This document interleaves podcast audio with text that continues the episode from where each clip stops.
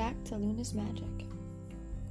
Today's episode is going to touch base on pendulums and tips on how to use them and get started with them, and just a little bit of kind of what they are.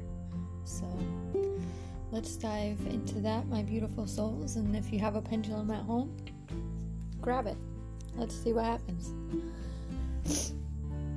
So, what are pendulums made of? And how are they made? Now, pendulums are made from a variety of materials, including crystals, wood, glass, and metals. The general consensus within the healing community is that a wooden using a wooden pendulum on a thread is the preferred option for receiving the greatest clarity.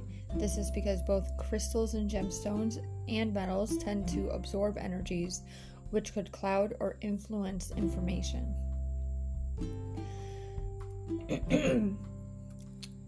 Pendulums are often used as tools for spiritual healing and inner growth. Defined as objects attached at the end of a string or metal chain, when suspended from a stationary position, a pendulum will swing back and forth or in a circular motion. The typical image of a pendulum is that of an object with four metal balls, such as that on an employee's desk, also known as Newton's pendulum. Alternatively, the image of a pendulum watch clock swinging back and forth may ring a bell. now, um, sorry, had a brain fart for a second. How can you use pendulums in aid with healing? Now, pendulums can promote healing with a process of dowsing, which seeks out invisible energies. This connects people to higher energies spiritually and can locate any blocks in the energy. And I just want to point out real quick you could use a string with a ring attached to the end of it. It doesn't have to be really pretty or anything like that. As long as it swings, you're good. Now, pendulums are used as a form of reflection by asking questions and receiving guidance, awareness, and understanding. Balancing one's chakras is also possible with pendulums, as pendulums tend to pick up on subtle vibrations to clear the body and balance mind and spirit. Mind, body, and spirit. Thus, pendulum objects can help relieve forms of pain, whether emotional or physical. To this end, it's important when using a crystal pendulum to choose a method of cleansing or clearing crystal prior to divination session, whether it be for healing or dowsing or for answers. I like to use, I believe it's selenite. I think is how you say it. It it um that rock you can't put in water because it'll dissolve, but it will cleanse itself and anything near it so you don't have to do anything. Just put the rock near your pendulum or your crystals or whatever you're working with, and it'll it'll um, cleanse that plus itself while it's doing it. So it's great to have on hand. So, how to use a pendulum? Now, holistic he- healers use a pendulum for measuring energy fields or as a dowsing tool for divination purposes. Choosing a pendulum. Now, it is important to allow a pendulum to choose you rather than the other way around. Choosing a pendulum in a person's is the best way to realize which one catches the eye. Touching it and feeling a temperature change or a subtle vari- vibration may mean it is the lucky one. If the way it looks and feels seems right, then it's the one. Let your intuition guide you.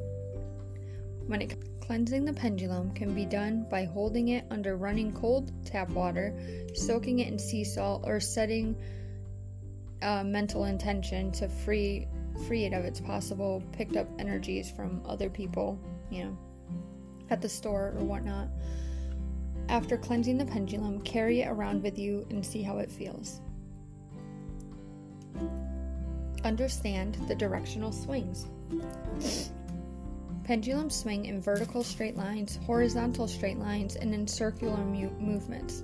This can be done side by side, front and back, clockwise, counterclockwise, in an elliptical motion, or even in a bobbing movement up and down, which often indicates a strong affirmation active action.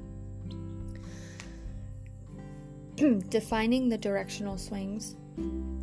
Assign each directional swing a response by first asking the pendulum to show you what a certain response looks like. For example, start off by asking, What does a no look like? And subsequently, What does a yes look like?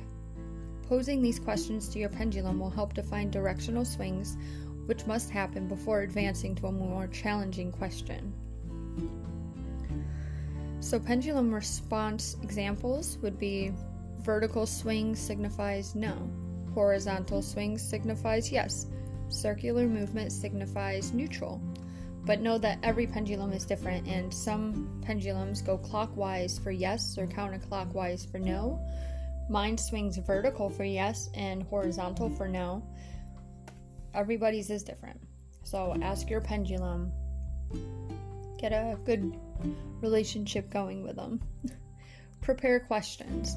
A question should be one that can be answered with a positive, negative, or neutral response. Good question examples would be Will I be offered the job I interviewed for this morning?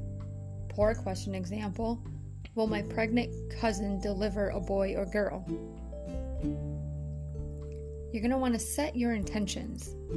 It is imperative to proceed the question session with a prayerful request or statement. For example, that might be as simple as saying something along the lines of, Is it my intention to receive truthful answers which will serve the good of all concerned?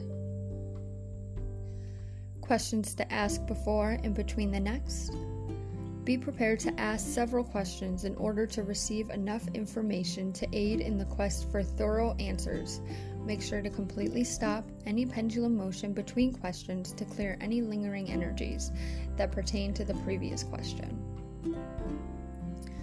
When using a pendulum, before practicing these exercises, ensure the following materials are included pendulum, intentional mindset, pendulum charts, that's optional.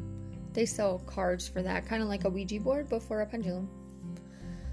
Accept information only if your instincts assure you that it is ac- accurate. Keep a notebook handy to write down any questions and the pendulum's response. Each pendulum may have a different response. Likewise, each person must establish their own directional swing before using a pendulum. Make sure that your pendulum have been cleared of any negative in- energies before and after each use. That's very, very important. You should always have it near something to cleanse it after each session. Um, what else can I tell you? if you have your pendulum, start making a connection with it. If you don't feel like it's the right one for you, give it to somebody else who you think it might work for. Or if you have an urge to give it to someone or just leave it out, the right person will find it. I feel like I'm missing something big here. But, hmm. I think that's all I have for you today. If you have your pendulum, I hope that this helps you. I know I use mine daily. I like using it for picking out the right foods or for aid in tarot readings or to balance my chakras, see what's out of whack. I use it during Reiki sessions. They come in like they come in handy, but I have also had pendulums that did not work for me and would not move. Opal pendulum seems to not work for me at all. Doesn't really like me, but this is okay. One day I'll find the right person for it. I hope that this helps you. There'll be further episodes on more in depth pendulum work, divination, same with any other topic I talk about on here.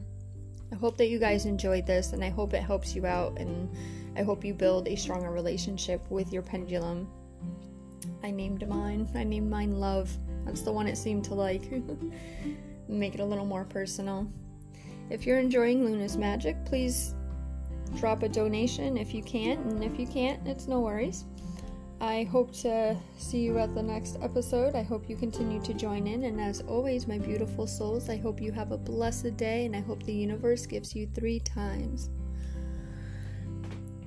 Bye.